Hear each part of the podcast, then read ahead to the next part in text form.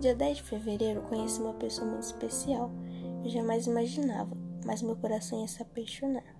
É difícil de acreditar em alguém que chegou do nada e se tornou tudo em tão pouco tempo.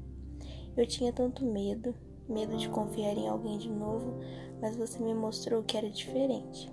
Estamos tão apaixonados, começamos a sentir ciúmes de outras pessoas e assim decidimos iniciar dia 15 de fevereiro um relacionamento sério.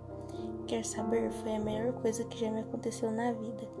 Eu nunca imaginei amar alguém tanto assim. Logo eu, que jurei nunca me apaixonar por ninguém de novo.